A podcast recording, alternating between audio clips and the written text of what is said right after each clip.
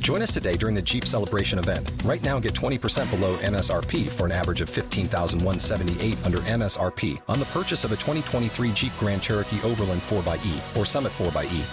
Not compatible with lease offers or with any other consumer incentive offers. 15,178 average based on 20% below average MSRP from all 2023 Grand Cherokee Overland 4xE and Summit 4xE models in dealer stock. Residency restrictions apply. Take retail delivery from dealer stock by 4 1. Jeep is a registered trademark.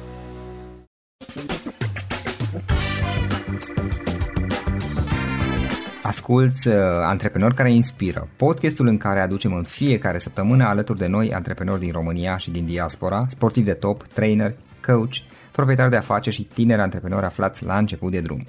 Numele meu este Florin Roșoga și din 2015 până astăzi am stat de vorbă cu mai mult de 300 și ceva de astfel de oameni. Am publicat totul cu intenția de a ajuta tinerii și antreprenorii români și a le oferi acces la poveștile acestor oameni și la experiența lor.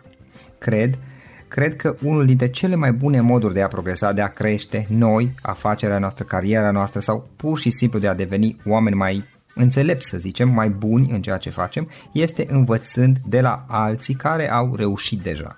Cu cât petrecem mai mult timp cu oameni mai deștepți ca noi, mai experimentați, cu atât avem mai mult șansa de a progresa.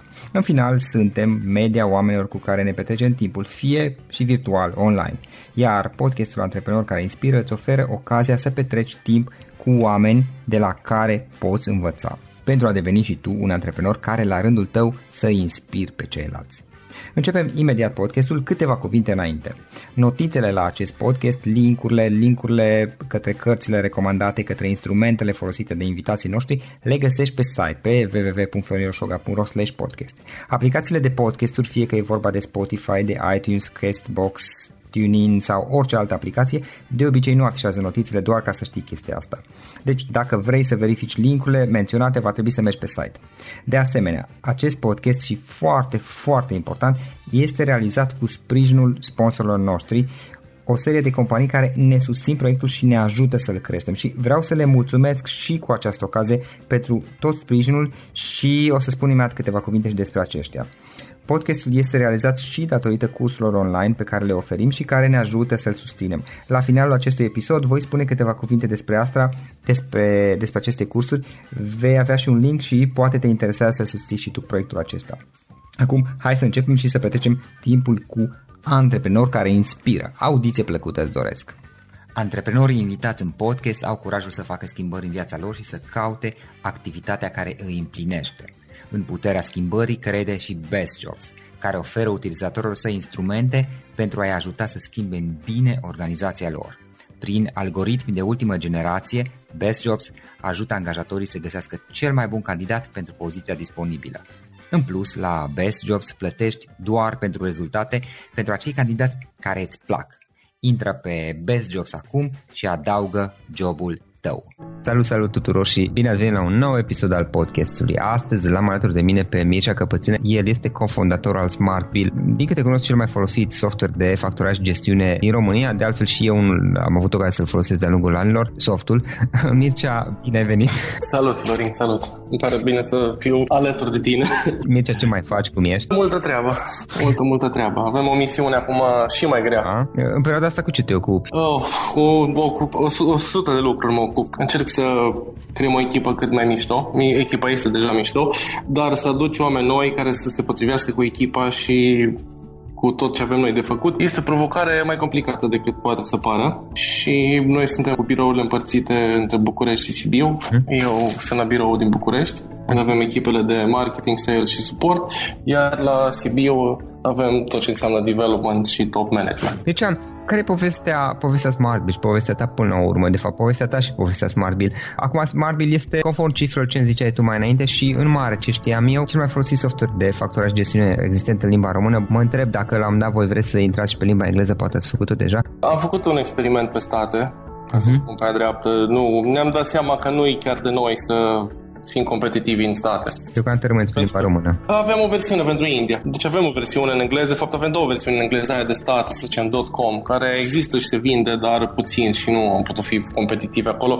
N-au avut nici resurse de timp și nici de focus cât să fim, devenim competitivi în state. Adică ne trebuie, ar trebui multe milioane și total alt setup. Nu e cazul. În schimb avem o versiune tot în engleză pentru India, care începe să prindă aripi uh, încet, încet. Avem și o echipă separată, practic e softul ăsta are un CEO al lui propriu și sincer, eu în sinea mea acolo undeva sper că India să fie ceva huge, pentru că 1% din India înseamnă mai mult decât România, deci numeric vorbind, mai mare. India este huge. Uh-huh. Dar, din nou, noi avem toate, aproape toate ouăle, să zic așa, în coșul ăsta din România și aici este unde ne jucăm noi. Aici vă concentrați pe asta. Și care e povestea ta? Cum ai început și cum ai ajuns să faci ceea ce faci? Cum ai ajuns până aici, până la urmă?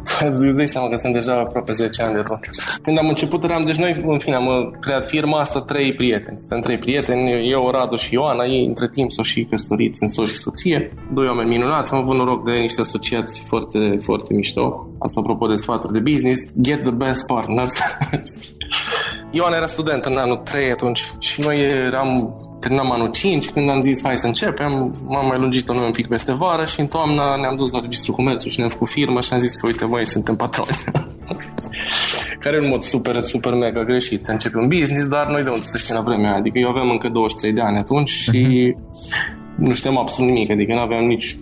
Literal, am făcut, avut 0 lei iar la părinți, am zis dați-ne bani să deschidem firma la Registrul Comerțului, ne-am luat calculatoarele de acasă, ne-am dus la Sitea Radu, la casa părinților lui, unde a fost primul nostru sediu și a fost timp de vreo șase ani acolo și ne-am apucat să facem site-uri, pentru că noi asta știam să facem atunci, site-uri. Și teoretic eram o agenție de, de web design. La început eram super mega încântați în primele două, trei luni, am crezut că, foi, l-am prins pe Dumnezeu de picior, după aia a venit niște dezamăgiri crunte, ne-am dat seama că proiectele se lungesc super mult, clienții erau dificili, pretențioși, noi fiind la început de drum lăsam de la noi, clienții își dădeau seama de treaba asta, mai vreau și aia, mai vreau și aia, apoi vreți și bani, poftim? Profitau. Da, da, da, da, adică era, în fine, probabil este cumva human nature, adică nu vreau să zic că era un asol uh-huh. sau ceva, pur și simplu. Și ne-am dat seama că de fapt 1500 de euro în loc să-i faci într-o lună, când îi faci în șase luni, it's not good. Uh-huh. Da. Și nu știam, deci cum ai zis, nu aveam cunoștințe de business zero la vremea aia, nu știam nimic, nu aveam o misiune, nu aveam un proiect, noi pur și simplu vroiam foarte tare să reușim în business, deoarece nu, nu ne doream să fim angajați, ne doream să facem ceva deosebit. De exemplu, pentru mine, părinții mei au fost bugetari amândoi și când mă gândeam că mai are jobul ăla de 25 de ani, mi se părea absolut, absolut un coșmar. Deci ideea în sine, să meargă în același spital de 25 de ani, zi de zi, era horror, nu puteam. Deci pentru mine asta nu era o opțiune. De asemenea, când și mi-amintesc prima zi de facultate, ne-am dus toți noi boboci acolo cu decanii de ani, toată crema, asta era la Timișoara, la Politehnică, la Facultatea de Automatică și Calculatoare și ne-a zis decanul de an atunci voi să ajungeți mari ingineri la mari corporații și să vă angajați și să faceți aia și mi se părea așa un scenariu din ăla de sunt un alt număr pe un ecuson. Pentru colegii mei suna foarte mișto și mulți dintre ei acolo au și ajuns și sunt super happy, au copii, adică living the good life. Nu vreau să spun în vreun fel că este greșit asta. Uh-huh. Doar că pentru mine nu era, nu era... Vrei altceva. Da, nu, nu știu, era o chestie. Nu vreau să zic că eu vreau eu să salvez lumea și ce grozav eram eu. Pur și simplu era o chestiune de libertate și am privit spre antreprenoriat ca și unicul drum pe care puteam să merg. Și 5 ani nici nu prea m-am tras de școală, nici nu prea știam uh, multe când am terminat și iată ne, ne-am apucat noi de noi trei prieteni să facem business-ul ăsta. Radu și Ioana, nu știu, vreau să vorbesc în numele lor ce motivație aveau. Cred că probabil motivațiile lor sunt mai nobile, să zic așa, decât uh, era a mea la vremea respectivă. Cert e că niciunul dintre noi nu ne-am văzut uh, angajați, așa că și ajută foarte mult. Eu spun, sună un pic ciudat și e nasol să nu ai deloc experiență de business, să nu fi lucrat deloc uh, angajat înainte, pentru că ajută mult. Adică văd și acum avem minusuri prin faptul că nu, nu am lucrat ca și angajat, nu am pierdut know-how, știi? Dar ne ajută mult. Ulterior.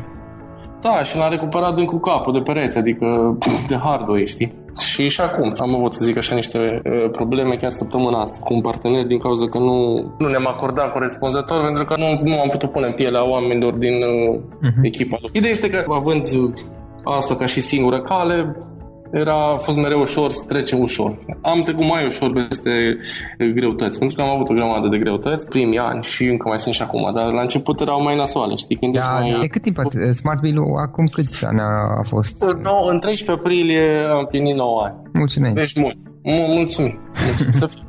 Da. Ce vreau să spun este că, având o singură opțiune viabilă, ne-a fost ușor tot timpul să rămânem în joc, să zic așa, să avem suficientă răbdare. Pentru că eu niciodată nu mi-am putut imagina, bă, hai că renunțăm și mă angajez. Adică ideea am asta... Da, da. Cum, cum, cum ați, ați făcut schimbarea? Am înțeles, voi, voi ați dat drumul cu site-urile, web design și ok, partea aia nu v-a plăcut, nici nu părea da, foarte nu, rentabil. scalabil, nu era un model. Deci de atunci am înțeles că vrem un model de business în care să faci ceva pe care să-l poată îl faci odată și pe care să-l poată lua mai multe lume, știi? Da, nu să faci pentru fiecare client da, nu să faci pentru fiecare client de la zero încă o casă, știi, să construiești ceva. Exact, da. Da, și atunci, pe la începutul 2007, am început să vindem în domenii și vezduire, pentru că Așa era atunci. Domeniile .eu deveneau uh, available, să zic așa, pentru români. Până atunci nu mhm. fuseseră. Am trimis și noi niște mail-uri și am reușit să facem niște primi bani care oricum erau puțini, dar era un, un semn super bun. Cum a venit ideea cu Smart Bill? Era... Am avut un client, chiar primul nostru client, care era, avea o firmă de conta și pentru care am făcut un proiect mai amplu, un site mai, în fine, care trebuia să răspundă și la întrebări. Era, ideea era mișto, dar nu era, pentru vremea respectivă, nu, nu era loc de așa ceva pe piață. În fine, ideea este că la o discuție cu clientul ăsta, i-a venit lui Radu ideea să, băi, hai să facem, nu mai chinim cu tipizate, pentru că atunci, în 1 ianuarie 2007, când intra România în UE, facturile nu mai erau fiscale, devenise, se schimba regimul, nu mai erau fiscale și puteau fi emise și pe calculator, nu mai era obligatoriu prin lege să le emiți pe foilele tipizate. Pentru că până atunci nu exista conceptul de program de facturare. Și atunci se, nu știu, se deschideau noi orizonturi pentru toată lumea și a venit Radu cu ideea, băi, să facem un soft care să facă facturi, să ne mai chinuim cu ele pe pentru că nu era horror să facem facturi. Puținele câte aveam le greșeam aproape de fiecare dată, știi? Și dacă greșeai, trebuia să o rupi, să scrie anulat pe ea, adică era așa un... Mi se părea așa o, o primitiv de dreptul să... Uh-huh și am zis să facem pentru noi și poate îl și vindem și așa ne imaginam noi lumea atunci. Am crezut că o să vindem în, prin 2007 la câteva firme și după aia this is it, vedem ce facem altceva. Adică orizontul nostru era anul ăsta vindem și de la anul vedem ce facem, că nu se va mai vinde programul ăsta și la ca să dai seama cât de bun eram noi la business know-how. și atunci Radu și Ioana s-au pus și a stat uh, sărmanii zile și nopți uh, și după vreo 3-4 luni. Teoretic, de la 1 ianuarie puteai să emiți facturi pe calculator, dar noi nou ne-a venit ideea nu cu 4 luni înainte de 1 ianuarie, ci la începutul ieri. Și a durat un pic până a fost lansat, a fost creat produsul și l-am lansat în 13 aprilie, când deja erau mulți competitori pe piață, adică era, deja erau zeci de mhm. alte softuri pe, pe piață la momentul respectiv. Și de acolo încolo a început așa un drum lung și, și frumos și chinuitor și here we are nine years later. Și practic v-ați concentrat doar pe softul acesta să-l dezvoltați da, și...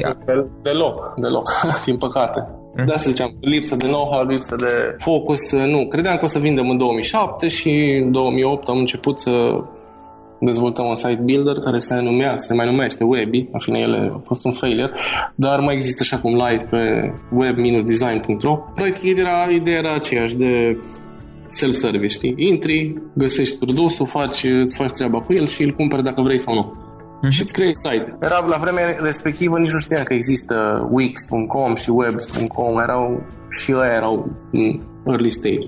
Noi l-am făcut, bineînțeles, când ce știam noi pentru piața din România. Am muncit super mult la proiectul respectiv și am investit toți banii pe care îi producea Smart Bill atunci. Eu am investit în Webby. Am vreo 70.000 de euro în development, practic.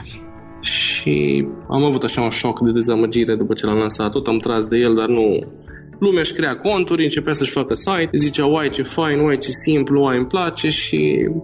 Nu cumpăra. Trecea, da, trecea trial și nu știu, am târziu am reușit să înțelegem că de fapt ei nu aveau inspirație de moment, știi, să-și creeze pagini, ce se scrie în pagina aia și era o problemă de content. Știi? Și treceau 30 de zile și nu se întâmpla nimic, expira trial și era așa. Așa dacă ai un contract cu, un contract cu o firmă, și trebuie să-i dai eu lui, nu știu, 600 de euro, 3000 de euro, trage la de tine, voi prietene, livrează conținut, fă asta, fă asta și te silește, știi, să, să-ți faci proiectul. Pentru că altfel oamenii pur și simplu nu ne întrebau, nu ne scrieți voi pagini, păi cum să știu să scriu despre firma voastră, adică era...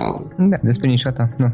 Da, și pur și simplu era un, un proiect care avea, adică nevoia exista, era una foarte reală, pentru toată lumea avea nevoie de website-uri, prețul era ok, produsul era mișto și cu toate astea, uite că n-a fost, uh, n-a fost suficient. Uh-huh. Am avut și o firmă de curățenie la Timișoara, pentru că noi ziceam să nu toate ouăle în același coș, în schimb pierdeam din vedere faptul că întâi trebuie să ai ouă și după aia trebuie să spui problema coșilor, știi? Noi ne-am apucat să construim coșuri și rămâneau toate goale. Da. Dar a fost în fine, cum am zis, am învățat mult din anii ăia, the hard way, și nu cred că ar trebui să facă lumea în general așa. Adică mai bine vezi din prostiile altora decât să faci. La vremea respectivă nu prea existau evenimente de networking, conferințe, nu era... Noi ce mai citeam era tot așa de pe .com, dar România era în 2006-2007 foarte slabă toată mișcarea asta. Și cum v-ați decis în final să vă concentrați doar pe Smart Bill? Pe reușit și noi să înțelegem că de fapt nu este un produs care se vinde mâine și nu toată țara cumpără astăzi ceva și dacă nu a cumpărat astăzi, mâine gata, nu mai cumpără. Nu, era pur și simplu piața adoptă încet. În general, orice lucru care nu este cu un mega hype și super B2C și încet încet am tot crescut și piața a crescut, adică era cerere tot mai mare, am avut clienți tot mai mulți de la un an la altul. O altă chestie super nașpa ce am avut-o, dar în fine, așa am început. Cum am început de la zero, competitorii noștri erau la fel ca și noi, niște începători. A mai fost și o firmă super mare care a avut un soft de facturare la început și au pus și un preț din asta de dumping, așa ca să strice toată piața, lucru care ne-a afectat până târziu și inclusiv acum. Practic aveam un uh, model de business cu licență pe viață, care este no, no, n-aș mai face asta încă o dată. Uh-huh. Și a rămas practic captiv în modelul ăsta de business, că în fiecare lună noi aveam niște cheltuieli și să ajungem la X sute de clienți în fiecare lună, ca să nu fim pe minus. Da. Absolut, deci era ca un vampir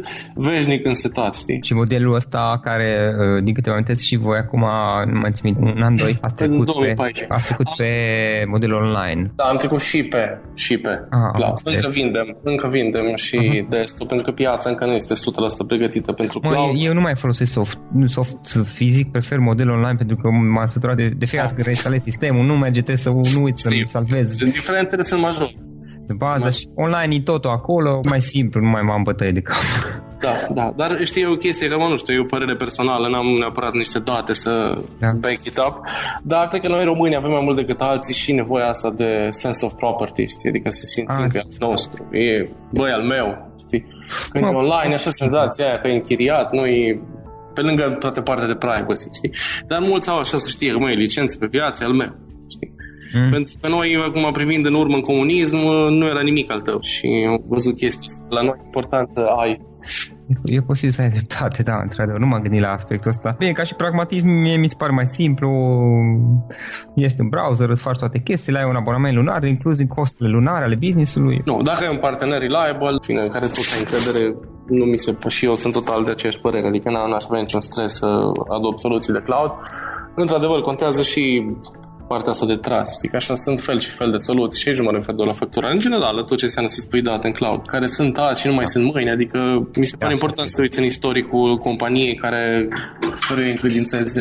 Da, da, într-adevăr asta, pentru că nici eu nu mi-aș dori să-mi dispară după aceea. Da, teoretic oricum le-am printat, adică trebuie să dau o contabilă în fiecare lună până la urmă. Da, Momentan așa e legislația, da. Dar prefer totuși să am și istoricul dacă vreau să caut ceva. La mine se pretează chestia asta, dar mi se... Să știi că la, la clienții mai mari se pretează și mai mult, pentru că una e să ai totul centralizat în 10 orașe și poți să emiți de pe mobil, adică poți să trimiți agenți da. cu și emiți facturi de pe mobil și să, să mai nou și chiar și imprimante mobile, cum au și curierii. Și poți să emiți, de exemplu, din Smart Bill de pe Android, emiți factura și dai prin direct uh, pe imprimantă nea mică cu rolă pe care o are la curia, curierul sau în fine, agentul clientului și poate prin... If you own a vehicle with less than 200,000 miles and have an auto warranty about to expire or no warranty coverage at all, listen up. CarShield has a low-cost month-to-month vehicle protection plan that covers more parts than ever. Visit carshield.com/audio to find out how you could pay almost nothing for covered auto repairs. Drivers who activate this vehicle protection today will also receive free roadside assistance, free towing, and car rental options at no additional cost. Get your free quote today at carshield.com/audio. That's carshield.com/audio.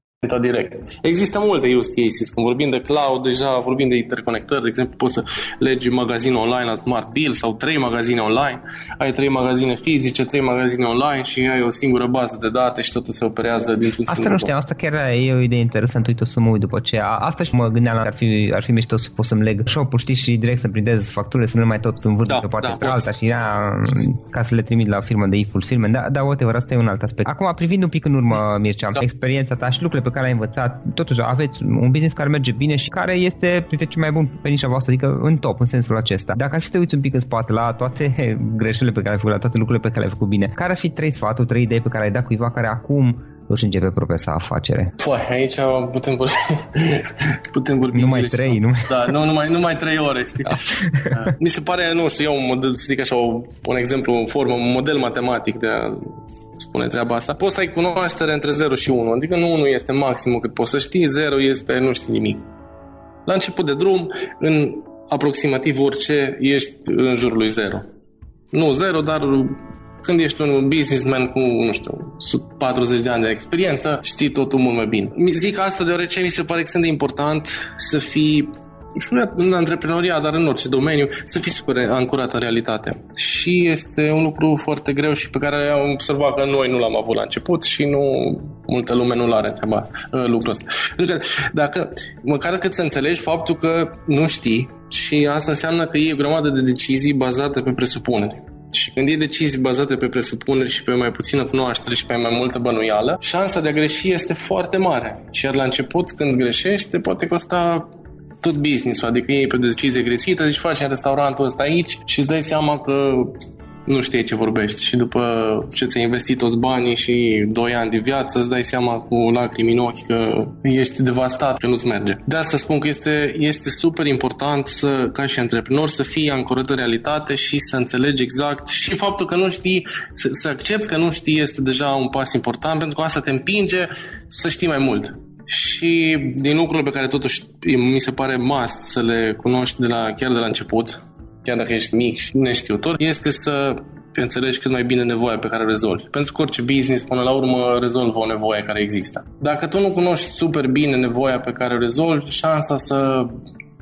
excelezi în domeniul respectiv este foarte mică. Adică primul lucru de care cred că trebuie să te legi ca și antreprenor la început de drum este să să înțelegi foarte bine clientul, să știi exact ce faci tu pentru clientul respectiv și după, după ce știi asta, abia atunci poți să începi să faci orice alți pași.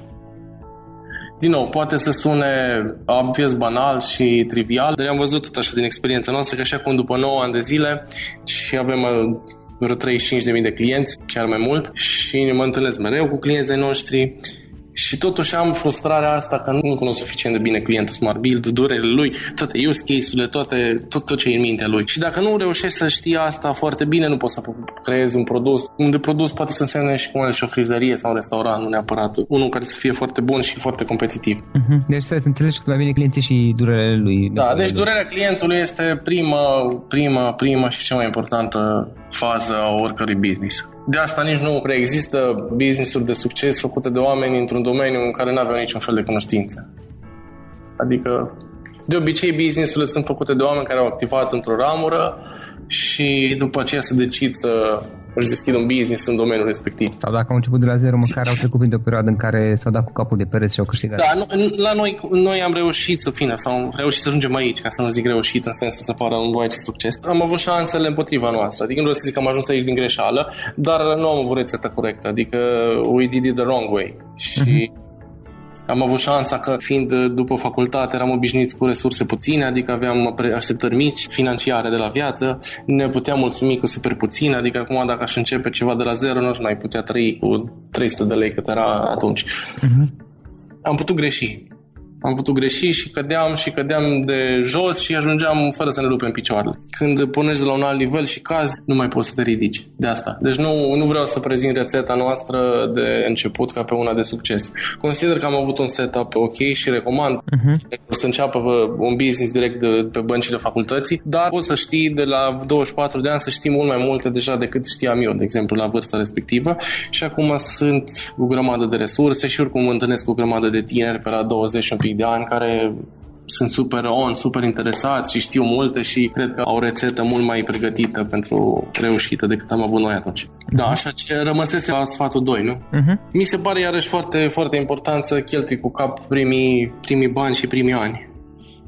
Cum am zis și mai devreme, mi se pare că e foarte ușor să dai greș cu partea asta. Bani poate mai poți să faci alții, dar ani e, e foarte greu să dai timp înapoi și să rămâi 2 ani într-un proiect și după care să dai seama că trebuie să pivotezi super mult și dacă știam în primele 3 luni că e așa, ce bine era. Ideal este să știi că din primele 3 luni și de asta cred că este super, super important să validezi orice pas. Adică nu faci cum am făcut noi la Web. Am construit 2 ani de zile și am făcut o mega lansare și ne-am dat seama că proiectul nu era ceea ce trebuia. Poate dacă îl făceam în pași mici și ne întâlneam din prima lună, din a treia lună cu potențial client și le arătam doar niște mock-up-uri printate pe hârtie sau pe computer și ziceam, imaginează că e asta, aflam niște feedback-uri super importante de la ei și ori renunțam, ori îl făceam altfel cert este că poate avea o mult mai mare șansă. Sau oricum pierdeam timpul și banii respectiv. De asta ideea de a valida totul înainte să te arunci și a face în pași mici mi se pare must do, adică mai ales pentru business-urile din uh, perioada asta, din anii ăștia, pentru că nu mai suntem în anii 90 acum, în care toate business-urile să fie super doar offline. Și mai ales că vorbim acum de antreprenori care sunt mai lipsiți de experiență și la început de drum, nu de cineva care are 50 de ani, din care a fost 30 de ani stăpân pe un domeniu și acum vrea să-și facă un business în domeniul respectiv, unde probabil ai mult know-how deja. Da, deci partea asta e, care este foarte bine ilustrată în cartea care cred că e cunoscută foarte tare de Lean Startup și... Da, asta era următoarea întrebare. Ce carte da. recomanda cuiva care acum este fază de startup? Nu știu dacă neapărat e cea mai bună carte, dar pentru mine, mai ales că a fost la un moment, tot în perioadele vremurile respective, a avut un impact mai mare decât altele. De Lean Startup? Nu, a fost Don't Make Me Think. Noi am, fine, am fost Don't Make Me Think și autorul în scapul Steve Crook. Steve Crook. Cred. cred. Despre usability, nu? Da, da, da. Dar e, vezi cum, acum oricum totul este online, adică nu mai poți să că e doar pentru oia care fac site-uri sau Adică e o lume online, nu mai este o componentă a unui business, ci este o componentă a vieții, adică e un, toată viața noastră este cu o bun, bună parte de online. Dincolo de partea de online, în cartea asta este despre exact asta, cum să abordezi clientul, știi? În online, uh-huh. evident. Dar mi se pare că te învață foarte tare despre relaționarea cu clienții tăi. Pentru că tu în offline, care are multe dezavantaje față de online, în schimb are marele avantaj că te întâlnești cu omul pe viu, îl vezi, să ce intră în magazin, îl vezi că iese, intră altul, vezi că iese, bă, te duci după ei și întrebi ce Dumnezeu nu-ți place în magazinul ăsta. Dar online este foarte, foarte ușor să, să greșești și să nu-ți dai seama de ce lumea nu este interesată de ce ai pus acolo pe masă și să ai impresia că tu ai făcut totul bine și de fapt să fie super greșit și atenția pe care ți-o dă un user în online este foarte, foarte mică. Deci nu, noi nu conștientizăm lucrul ăsta. E o chestie de 3 secunde. De, este de și bombardat de atâtea site-uri, da, exact, exact. social media. Așa toți facem asta. Și atunci cât ai de la el, bucata aia de atenție pe care o ai este extrem de mică și trebuie să get it right cu el din clipa aia. Și asta e un lucru care oricum nu poți să zici că uite, ăia au făcut atât de bine. Și noi o facem AB test în continuu și ne optimizăm și mi se pare că parcă toate sunt făcute alandala și se poate mult mai bine. Cert este, e foarte ușor să greșești și să nu-ți dai seama că greșești și să ai un eșec și spui, băi, n-a mers magazinul ăla online. Când poate dacă ai face niște tweak-uri, stăteau oamenii un pic mai mult și converteau un pic mai mult și era diferența între a fi pe minus sau a fi pe plus, știi? Uh-huh. Mie este o carte care, pe care o recomand uh, super mult și e ușor de citit, e scrisă foarte mișto și cred că nici nu e atât de recomandată. De asta mă gândesc că The Lean Startup e... Da, e foarte recomandată. Este foarte Adică știe, da, exact. Toată lumea știe care e da. de antreprenoriat. Da. Mai departe, ce planuri aveți? Unde, unde îți dorești să ajungi peste 10 ani, să spunem? Hai să, să luăm mai pe următorii ani și după aia zic așa și vag, peste 10 Ok, peste 5 ani atunci. Peste 5. Deci, în fine, acum suntem, viața noastră este Smart Bill în continuare, avem, am luat o investiție de un milion de euro de curând și avem o misiune super importantă pentru mine s-a dovedit a fi partea asta de a avea o misiune, s-a dovedit a fi uh, de un impact maxim și acum mă bucur foarte tare că avem o misiune care, uite, a crezut și niște investitori super mișto și chiar credem că putem să schimbăm în bine multe lucruri în România pe partea de how business is done. Vrem ca Smart Bill să devină cel mai bun prieten al antreprenorului român și să facă o grămadă de lucruri pentru el. Și pe următorii 5 ani ăsta este visul, misiunea noastră. Peste 10 ani nu știu exact ce o să fac, în fine am vise grandioase și aici nu mă refer la iahturi și nici la... Dar n-aș vrea să vorbesc despre niște lucruri care deocamdată sunt niște utopii, adică hai să... Sounds like bullshit, știi, și nu mă... Ce mai sper este, da, să am copii și să fiu happy cu familia. mă, cel mai tare mă îngrozește că am chestia asta cu îmbătrânitul, că o să am aproape 44 de ani atunci și dacă te gândești să fiu ca și vârstă, cam la fel de apropiat de cineva de 70 cât de cineva de 20 de ani și chestia asta...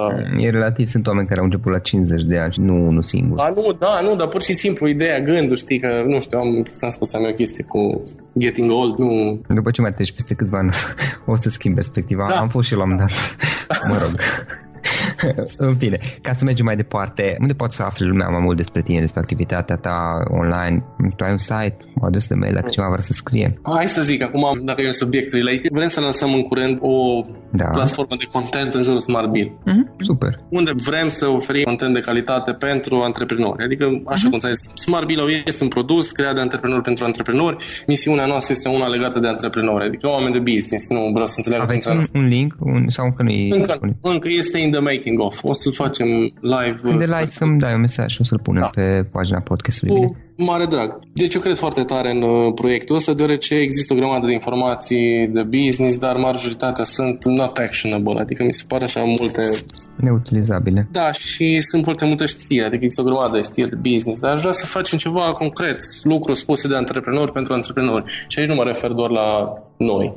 Nu trebuie să luate din experiența unor oameni care au făcut niște da, mici, da, mari, exact. putează, da să fie... Exact, și rezolvări de probleme pentru clienții noștri. Adică mm. 30.000 de clienți, fiecare are o mică problemă cu ceva, mulți dintre ei vin și ne întreabă, aș vrea să le putem oferi rezolvările astea. Eu cred foarte tare în proiectul ăsta și voi fi fine trup și suflet să îl facem să iasă mișto. Mm. Dar să spunem, în fine, este cum am zis, un plan, deci nu e nimic concret încă. În rest, ce să zic, eu sunt de găsit pe LinkedIn, Facebook, search pe Google, nu știu, sau e-mail. ok, mail. să punem link încerc, link. Să răspund, încerc să răspund la toate mail-urile, deși nu... Mi se mai întâmplă să dau la eu recunosc. Deci, dacă ar fi să sintetizăm toată discuția noastră cu o idee cu care ascultătorii noștri să plece din tot acest podcast, care ar fi aceea? Ideea mea legată de antreprenoria. Eu cred foarte tare că România poate deveni mult mai bună prin o educație mai bună și prin efort antreprenorilor.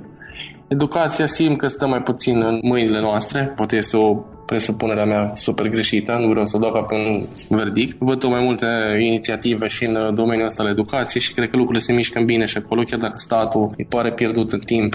În schimb, în antreprenoriat, nu știu, eu văd ca pe o chestie așa life-changing pentru tine și pentru oamenii din jurul tău.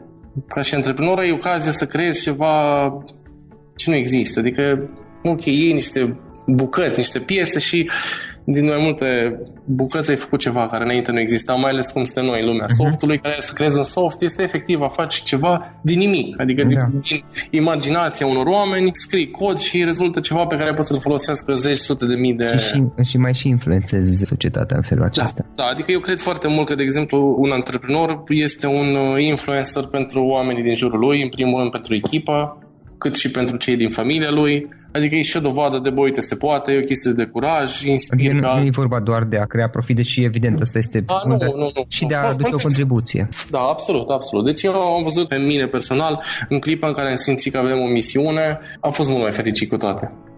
Pentru că partea asta contează super mult. Ok, banii sunt importanți, adică nu are rost să ne aburim că nu. Nu, nu, nu. Da. E o lume, în fine, așa este, așa funcționează lumea și probabil va mai funcționa o vreme. Dar nu, nu e vorba doar de asta. Nu e doar da, de exact. Nu e vorba doar de asta, nu. Eu cred că foarte mult se poate schimba prin antreprenoriat și e tot o formă de a educa. Da. Și de asta încurajez orice inițiativă antreprenorială, bineînțeles făcută cu cap, nu? Adică nu doar așa, băi, îmi vând casa, îmi încep o firmă, nu știu, îmi fac o cofetărie, dar ce știi despre ea nimic. Nu în felul Dar mi se pare că antreprenoriatul, să zic așa, ar putea salva România. Super. și, și cred foarte mult în asta. Deci dacă ar fi un mesaj, este go for it. Uh-huh. Cu cap, faceți-o, dar faceți-o cu cap. Mircea, îți mulțumesc foarte mult pentru discuție, pentru podcast și mult succes mai departe să auzim de Smart Bill că a ajuns mult mai departe peste câțiva ani. Așa să fie, amin. Mersi. Mulțumesc și eu și, și eu îți doresc ție mult succes și mulțumesc celor care ne-au ascultat. Acesta a fost episodul de astăzi. Știi, am observat un lucru. Oricâte informații bune am învățat, ideile per se sunt valoroase, dar numai dacă le și aplicăm. Și vreau să faci un mic exercițiu acum la finalul podcastului de azi. Despre ce este vorba? Gândește-te la discuția aceasta și găsește o idee, o informație, un lucru pe care l-ai auzit mai devreme și, foarte, foarte important, pe care îl poți folosi acum în viața ta. Poate vei avea mai multe idei, păstrează-le și vreau să alegi una singură pe care să o și aplici, de preferat de astăzi sau cât mai curând. Te las să te gândești, nu închide, sunt aici. Care este o singură idee cu care rămâi din acest podcast? Revin în câteva secunde.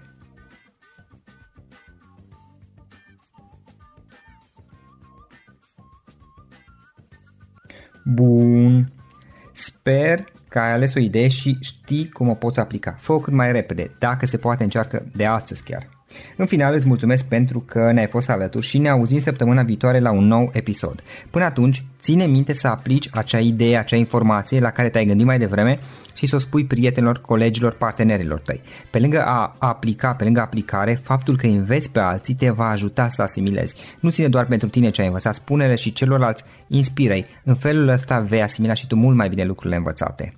Dacă ți-a plăcut acest episod, ține minte să-l recomanzi pe social media, pe Facebook sau pe LinkedIn pentru ca și ceilalți să beneficieze. Găsești acest episod cu toate linkurile menționate cu notițele lui și celelalte episoade publicate până acum pe www.floriroșoga.ro podcast. Vreau să mulțumesc și sponsorilor noștri care ne ajută în fiecare săptămână, ne ajută să creștem podcastul Antreprenor care inspiră. Dacă reprezinți o companie și ești interesat să colaborăm pentru promovări sau colaborări, aștept mesaje la florin.florinoșoga.ro În final, iată cele mai importante linkuri. florinoșoga.ro podcast Aici găsești toate sutele de interviuri și podcasturi publicate, le poți asculta sau descărca oricând vrei. Așadar, florinoșoga.ro podcast. Un alt link important este florinoșoga.ro curs. Aici găsești toate cursurile mele. În ultimii ani, pe măsură ce am stat de vorbă cu sute de antreprenori, am publicat mai multe cursuri online cu lecțiile învățate de la ei sau din experiența mea. Te așteaptă aici zeci de cursuri și ghiduri utile care te ajută să începi o afacere online, să-ți administrezi mai bine timpul, să dezvolți abilități personale și un mindset precum au invitații podcastului meu. Toate cursurile sunt online, disponibile de oriunde din lume, la orice oră pe dispozitivul tău, fie că e vorba de telefon, tabletă sau computer. Și când faci comanda, nu uita să folosești codul de reducere pe care l-am anunțat în podcast. Află mai multe pe florinroșoga.ro slash curs. Și o ultimă recomandare, florinroșoga.ro slash cărți. Aici vei găsi rezumate de o pagină la majoritatea cărților recomandate în podcast și la multe alte cărți de antreprenoriat, dezvoltare personală, afaceri, marketing, psihologie practică. Sunt rezumate și conțin sumarizate cele mai importante idei ale cărților, astfel încât să-ți dai seama dacă vrei să citești o anume carte sau nu. Așadar, florinoșoga.ro slash cărți și găsești rezumate la sute de cărți acolo. Ne auzim săptămâna viitoare la un nou podcast. Până atunci îți doresc o săptămână excelentă. Pam, pam!